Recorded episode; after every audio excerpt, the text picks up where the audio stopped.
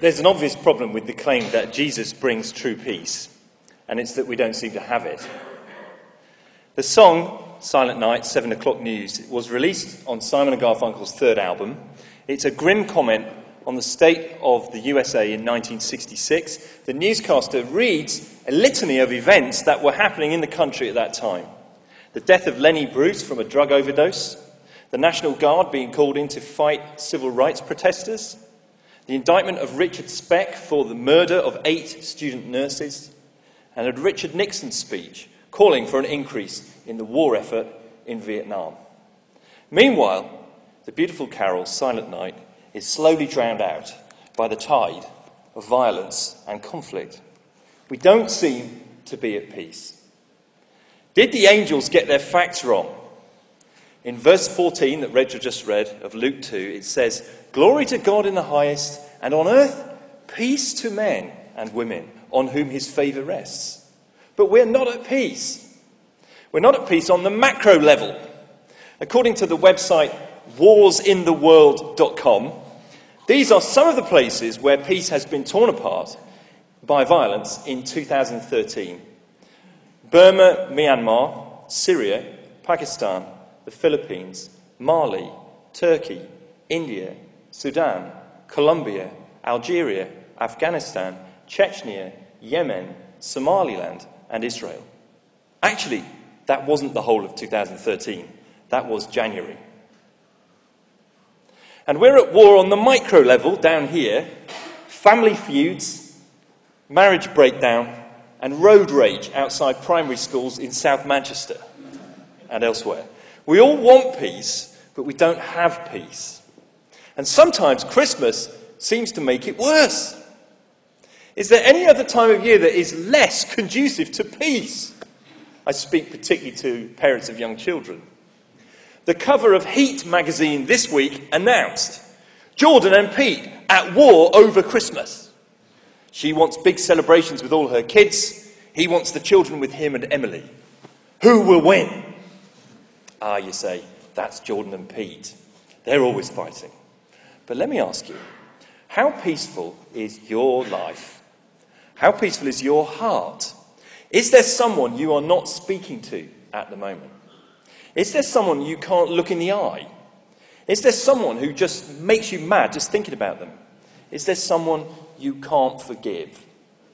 This week, Namdi and I met on Tuesday evening to plan this meeting and to talk about what we were going to do. And I said to Namdi, the subject is Jesus brings true peace. And we looked at each other, and I said, Namdi, I've got to tell you, I've had a furious row with my wife today, and I'm not at peace with Melissa at the moment. And he kind of gave us a sheepish smile and said, Me too. and we gave each other that look that only two men in the doghouse can give. You see, we're not at peace. But the Bible says that Jesus Christ came to give true peace on earth. That's what the angels announced. So, what kind of peace was it? Now, that text that uh, Rachel read out earlier is a well known Christmas passage. It's very subtle. You have to peek behind the manger and the shepherds to see the nature of the peace that Jesus brings and how it will come. The story of the birth of Jesus, I think, is showing two things. And I've got two points today. Firstly, there are two kinds of king. And secondly, there are two ways to peace two kinds of king. Verse 1 of that uh, Bible passage says that Caesar Augustus issued a decree that a census should be taken of the entire Roman world. Who is this Caesar Augustus? He was the adopted son of Julius Caesar, who you've probably heard of. He became sole ruler of the Roman world after a bloody civil war in which he overpowered all his rivals. The last one to, to fall was Mark Antony, who committed suicide. Augustus turned the Republic into an empire with himself as the top dog. He announced that he had come to bring peace to the whole world. He styled himself the Son of God, which makes for quite a business card. Poets wrote songs about the dawn of a new age, and Augustus, some said, was the saviour of the world. He was its king and its Lord. Some even started worshipping him as a god. Augustus was the ruler of the greatest empire on earth, and he was at the height of his powers when Jesus was born, out somewhere on the eastern frontier. Just think about the power this man had. Caesar could click his fingers in a marble paved corridor somewhere in the corridors of power in Rome, and 1,400 miles away, a young peasant couple called Mary and Joseph have to figure out how to get from Nazareth to Bethlehem on a shoestring. Because Joseph was from the line of David and his family hometown was 70 miles away down south. Can you imagine taking a heavily pregnant teenager on a 70 mile round trip on the back of a donkey? I need the loo. What? Again? Yes. But it's 14 miles to the nearest service station. I can't go by the side of the road. But when Caesar says jump, you jump. And Luke tells this story deliberately in this way because he wants to set the birth of Jesus against the backdrop of immense power, the ruler of Rome, the ruler of this world. What did Augustus achieve? An inscription that's been found by archaeologists that was made during his reign said, The birthday of the god Augustus was the beginning for the world of the glad tidings that have come through him. The same inscription said Augustus was a savior to the world. So when we think about Caesar, it puts the nativity scene in a different light. What a contrast! The ruler of Rome and a poor couple in Bethlehem. Peasants with no cash, no credit cards, no connections, and no influence. They don't even have a room booked at the bed and breakfast. They swaddle a newborn baby in strips of cloth, which was customary, but they don't have a cot, so they improvise with a feeding trough that is in the room. Now, there's no evidence, sorry to say, that there were any animals present or that they were out in a stable. More likely, they were in the, the ground floor of a house that sometimes animals were kept in. So there was a feeding trough there. It's humble, and it's not necessarily hygienic. But here's what the angels say is going on Do not be afraid. I bring you good news of great joy that will be for all the people. Today, in the town of David, a Saviour has been born to you. He is Christ, that means King, and Lord. You notice those three words? Saviour, King, Lord. This is the same language that's being used of this guy. See what's going on? The Bible is asking the question who is the real King? Who is the real Saviour? Who is the real Lord? Caesar and Jesus. They are poles apart. And because of that, they represent two ways to peace. Two ways to peace. The Pax Romana, the peace of Rome, was a period of peace experienced by the empire in the first and second centuries. It was established by Augustus. He boasted that he brought peace to the whole world, and to a degree he had. The peace lasted for 206 years, and it ended with the reign of Septimius Severus, who later went on to teach at Hogwarts School. 206 years of peace. How was it achieved? By decades of bloody civil war and military expansion. By the development of the Roman armies as the ultimate killing machine that could take on anyone except the Scottish. They couldn't, they got up to Scotland and they decided to stop fighting and just build a wall instead and try and keep them out. But Until that day, they were all powerful. And that is how the Pax Romana was established by violent confrontation, military might, by subjugating people and then taxing the living daylights out of them. Because that's what empires do. And that's why they had a census. Figure out how much more tax we can get. So that is one way to peace. Top down. It's raw power. It is the root of every empire before and since. Now, if there are two ways to peace, and that's one of them, what's the other? The other way is Jesus' way. It's alternative, and it looks very weak. Jesus never held high office. He never made it to Rome. He never earned much money. In fact, he was actually homeless for a while. He never fought. In fact, he resisted violence. And he was executed by the state at the age of 33. So, what kind of peace did Jesus Christ bring? Another part of the Bible gives this answer. It's from a letter written by a man called Paul, about 30 years after Jesus was crucified. And I'll just read it out to you.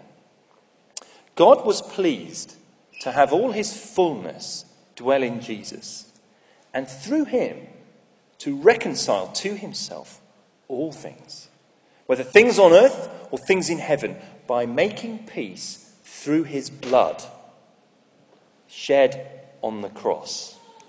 Once you were alienated from God and were enemies in your minds because of your evil behavior, but now he has reconciled you by Christ's physical body through death to present you holy in his sight. Now, this Bible passage basically says that Jesus' way to peace was through the cross, specifically by dying on a cross, by his blood being shed and his life ebbing out of him. Now, how does that work? It's like this when somebody hurts you, or does you wrong, or causes damage to you in some way or other, there's always a debt incurred. There's always a price to pay. Someone has to pay it.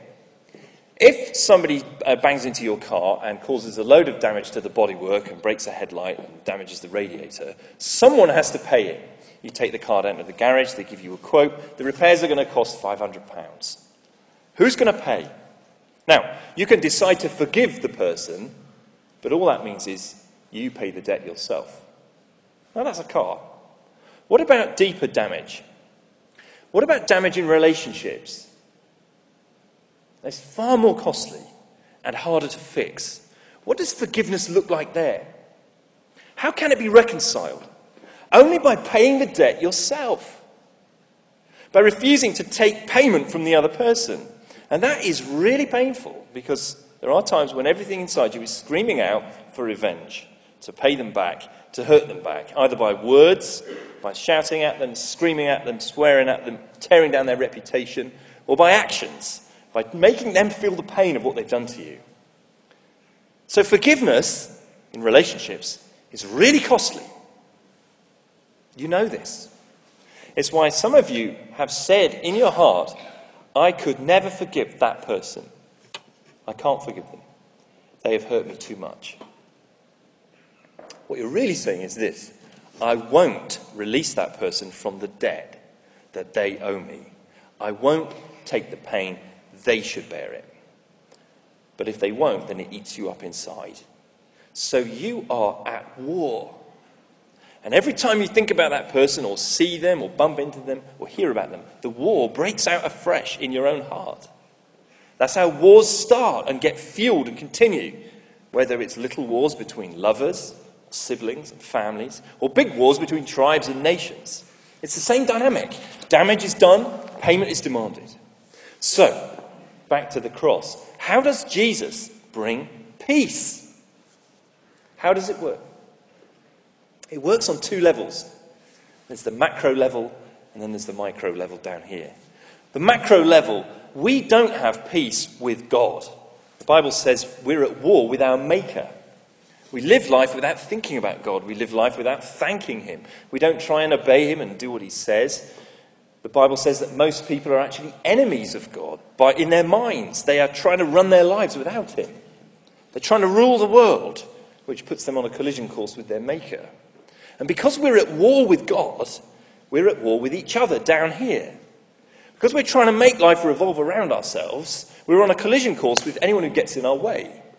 And at the cross, Jesus pays our debt. He takes the pain on himself.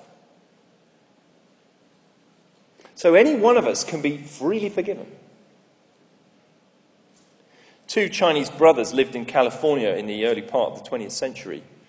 They were almost identical uh, to look at, although they weren't twins. But their character was completely different. One of them was a hard-working, responsible type of guy. He was the older brother. The younger one was a notorious rogue, drinker, and gambler. One night, the younger brother was involved in a card game, and after it, it broke out into a brawl, and he accidentally killed a man. He fled the scene, ran home, got out of his clothes that had blood on them, and he got out of town. Later on, the elder brother returned to the same house and realized what had happened. And he knew that the police were going to come looking for his brother, who looked just like him. So he put on the clothes. When the police came, they mistook him for his brother. He was tried, he was found guilty of manslaughter, and he was executed by the state. He took his brother's death penalty. Sometime later, the younger brother crept back to town, some years later, and he discovered what had happened. He was shaken to the core. He went to the police station and he confessed that he was the one who'd actually done the crime. But you know what the police said? You can't execute two people for one crime. You are free to go. The penalty has been paid. I wonder how his life changed. Christians believe that that's what Jesus Christ did at the cross. He took my penalty. He put on my bloody clothes and took the hit for me. And that changes everything. If you know that you've been forgiven, that somebody else has paid your debt, then it starts to change you.